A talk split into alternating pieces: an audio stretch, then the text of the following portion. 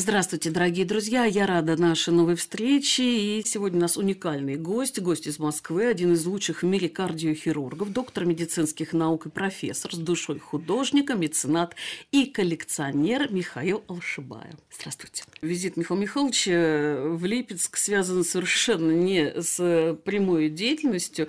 Он выступил в галерее «Буксир» со своей авторской лекцией, посвященной искусству. У меня, Михаил Михайлович, к вам первый вопрос вот такого плана. Мы привыкли врачей воспринимать как людей, которые живут на работе. Как вы время находите на другой деятельности? Это стоит огромных усилий, и это удается далеко не всегда. То есть, выбрав вот время поехать в Липецк, это прям вот... Ну, повезло. Повезло вот для вас увлечение коллекционированием, искусствоведение, а вот столько лет, сколько вы занимаетесь коллекционированием, можно говорить, что вы уже и искусствовед. Это отвлечение от работы или это другая жизнь? Вот как вот, знаете, как у психологов, они должны все время прорабатываться. Мне думается, что вот так, а так как на самом деле? Ну, в каком-то смысле это рекреация, это угу. переключение. И переключение – это лучший вариант отдыха, потому что медицина связана очень тесно вот с синдромом эмоционального выгорания, есть такой термин, понимаете? И мне кажется, что это переключение помогает мне в моей медицинской деятельности, которая, конечно, занимает 80 или 90 процентов моей жизненной активности. Ну, а 10 процентов – это вот увлечение искусством. Э, собирая информацию, спасибо сети интернет о вас, я так и не представила. Мне кажется, что там как бы неравноценно. Вы занимаетесь искусством. Мне кажется, в последние там несколько десятков лет как бы и не наоборот. Но дело в том, что художники более активны в интернете, чем врачи. Поэтому возникает ну, такое впечатление дисбаланса. А скажите, а как это все началось? Традиционный вопрос. Ну, у нас слушают люди, которые э, вашу фамилию в средствах массовой информации связывают только с кардиохирургией. Как, как у вас началось увлечение Это искусством? началось, да, это сложный вопрос. Но важный момент то, что эти вещи шли параллельно. Ну, например, я приобрел первую картину и сделал первую большую самостоятельную операцию в одно и то же время. И это шло параллельно. А как это началось, это очень сложно сказать. Какие-то были импульсы, наверное, еще с детства. Ну, а матери? Может быть и так. Мои родители, оба врачи, но оба интересовались, ну, не изобразительным искусством, с которым я связал свою жизнь, но литературой и так далее. Так что эти традиции были в семье всегда. И, кстати говоря, и дедушка мой тоже врач, мамин папа, писал стихи. Ну, был прекрасным врачом. Другого да. пути у вас не было, как не стать врачом? А может быть, мир потерял великолепного искусствоведа? Мама не хотела чтобы я стал врачом. Она видела, что у меня как бы другие наклонности, но это были начало 70-х годов, куда я, куда я мог пойти. И я стал... Традиционным. Но я влюбился в медицину, и в хирургию, но прежде всего в анатомию. Но тогда я думал, что я влюбился в медицину. Угу. А позже, позже, через уже полтора десятка лет, я понял, что я влюбился в искусство, потому что анатомия – это искусство, и хирургия – это искусство, понимаете, потому что она восстанавливает нормальные анатомические отношения, которые, в общем-то, лежат в основе любого искусства. Созерцателей картин, скульптур и прочих, и, в общем-то, в разных профессиях их миллион, но не каждый занимается коллекционированием. Не каждый собирает. И если уж говорить эм, о том, что вот когда люди начинают собирать коллекцию, ну, мне так кажется, кто-то делает это вот по собственному желанию, кто-то делает ради престижа, кто-то делает потому, что сейчас это современно – вот очень многие не понимают, что делают. В вашей истории, мне кажется, все продумано. Ну, вы абсолютно правы. Уж точно я занялся этим не из каких-то соображений престижа или там чего-то еще, инвестиций, не дай бог. Мне хотелось понять, чем подлинное искусство отличается от, выражаясь в терминах Робина Коллингвуда, от псевдоискусства, понимаете? Это была как бы научная даже задача. То есть вы перед собой поставили вот ученый. такой да. вот, Мне хотелось спор понять, собой. понять, да, что же такое подлинное искусство. И я понял, что понять это можно только путем постановки эксперимента. А эксперимент заключался в том, что я стал приобретать работы художников, живущих сегодня, и работы, сделанные в это самое время. Потому что собирать Рембрандтов я... Уже всё да, собрали. Все уже собрали, и это надо. мало интересно, хотя Рембрандт один из моих любимых художников. Но мне это не интересно. Я стал приобретать работы современных художников, а там дальше посмотрим. 35 лет уж приобретаете, мне так думается. Да, ну это еще очень маленький срок. Вы это ответ себе уже нашли на свой вопрос? Нет. И даже я нашел единственный ответ, что найти этот ответ невозможно. Сформулировать критерии нельзя. Ну вот оно же современное искусство тоже такое условное. У нас э, как-то была здесь встреча в студии э, с кем-то из коллекционеров или же критиков, я сейчас не помню, и я задала вопрос, вот э, в чем искусствоведческая ценность э, крика, который стоит бешеные деньги Мунка? Это современное, скажем так, искусство, это неординарный взгляд. Мне совершенно спокойно ответили, вот вы с этим согласны? Ценность делает спрос.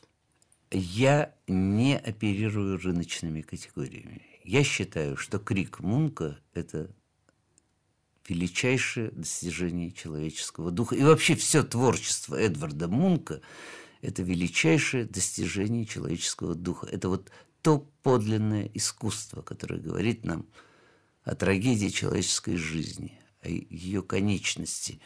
И в этом смысле Эдвард Мунк, конечно, величайший художник, так же, как и, скажем, Винсент Ван Гог. И я несколько лет назад в Амстердаме был на этой невероятной выставке. Там было представлено творчество Мунка в сравнении с творчеством Ван Гога. И были проведены параллели между этими двумя великими персонами искусства XX века. Тогда подскажите, пожалуйста, вот э, нашим радиослушателям, как в этом разобраться сегодня, здесь и сейчас, возможно, праздным соглядатаем, как начать искать понимание, потому что если миллионы и тысячи преклоняются, то как понять, что ты тоже должен этого достичь? Есть только один путь – смотреть, смотреть и смотреть, и читать, конечно, и пытаться проникнуть через эту мембрану, перегородку, которая всегда стоит между зрителем и художником. Любовь. Вот единственный путь к пониманию искусства.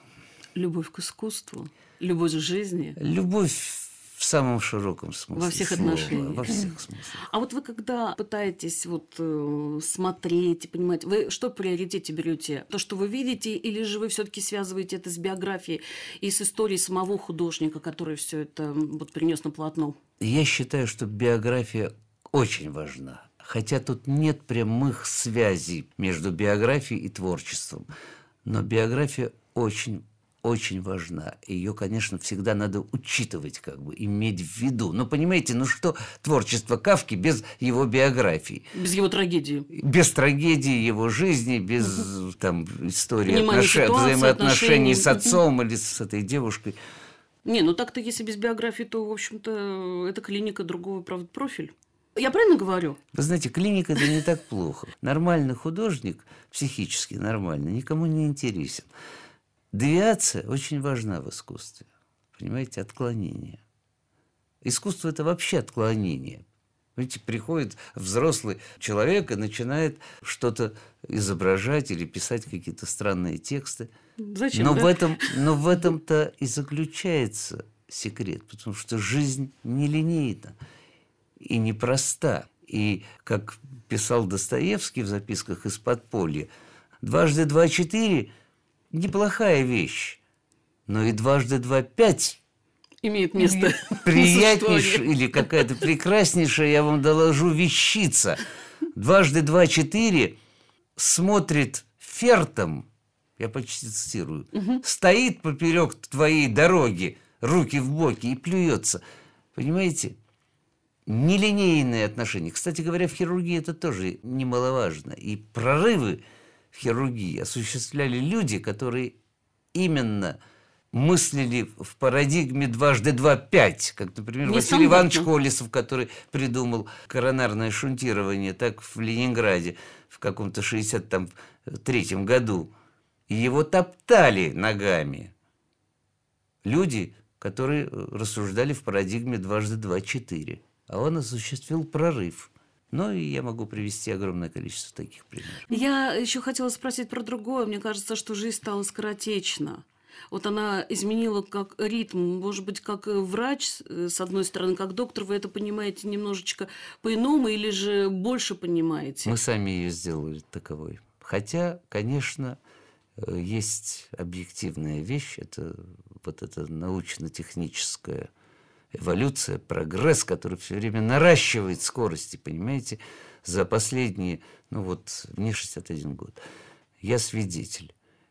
И, конечно, темп вот этой вот технического прогресса. технического прогресса, он ускоряется, ускоряется, и дальше непонятно, к чему это приведет. Я думаю, что это все-таки приведет к какому-то взрыву, может быть, даже и откату назад, а может быть, будет по-другому. Никто не в силах предсказать будущее. При этом искусство вечно.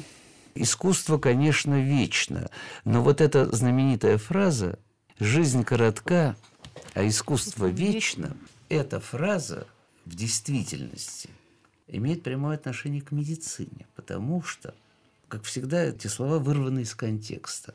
А принадлежит эта мысль Гиппократу, основоположнику, медицины. можно сказать, мировой медицины, да.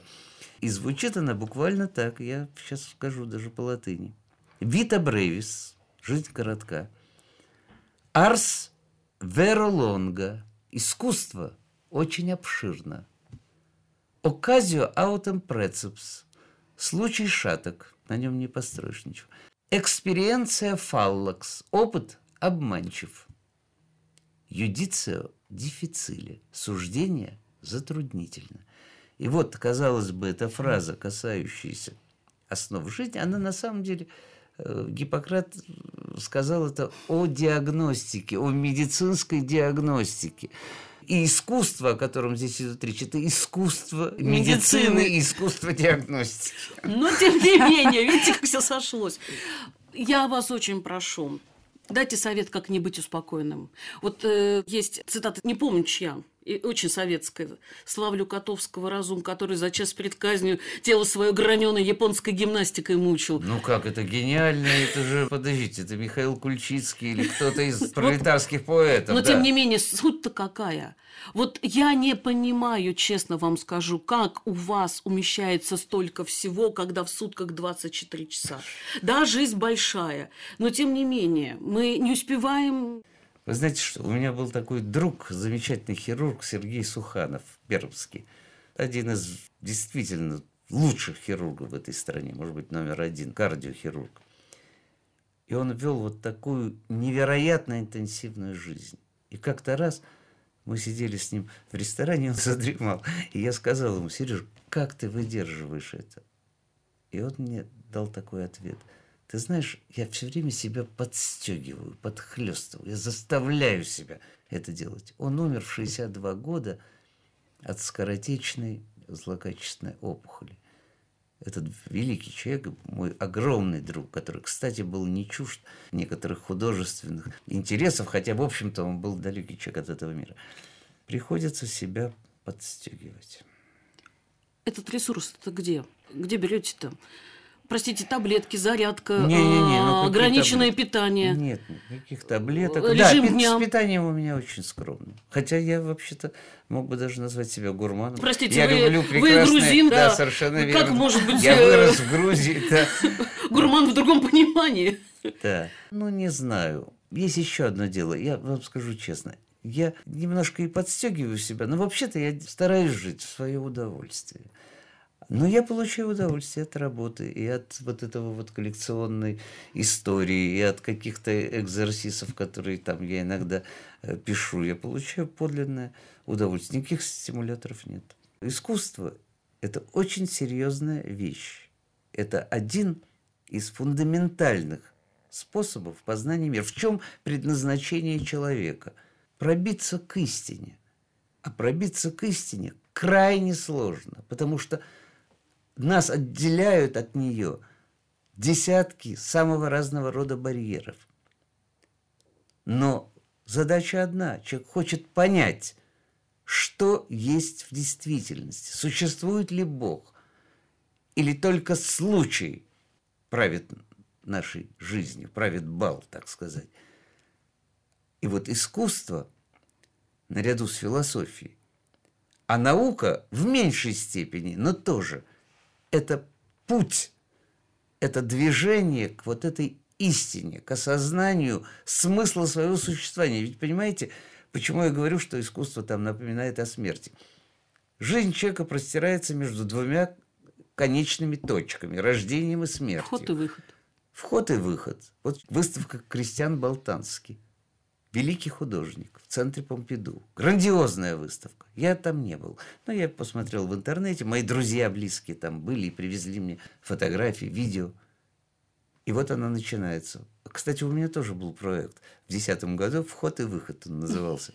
И там начинается отправление и конечная точка. А между ними гробы, фотографии умерших людей. Еще масса, он грандиозный, он великий художник. И человек должен понять, зачем Ради чего он пришел в этот мир, чтобы неизбежно его покинуть? Причем э, это же не благостное приятное переселение в никуда, а это трагедия, это всегда мучение. Вот в этом задача искусства. Сегодня в гостях у нас был гость из Москвы, один из лучших в мире кардиохирургов, доктор медицинских наук профессор с душой художника, меценат и коллекционер Михаил Алшибай. Спасибо, Михаил Михайлович, за беседу. Жалко, что времени мало. Спасибо Будем вам. думать о лучшем, что встретимся еще когда-нибудь.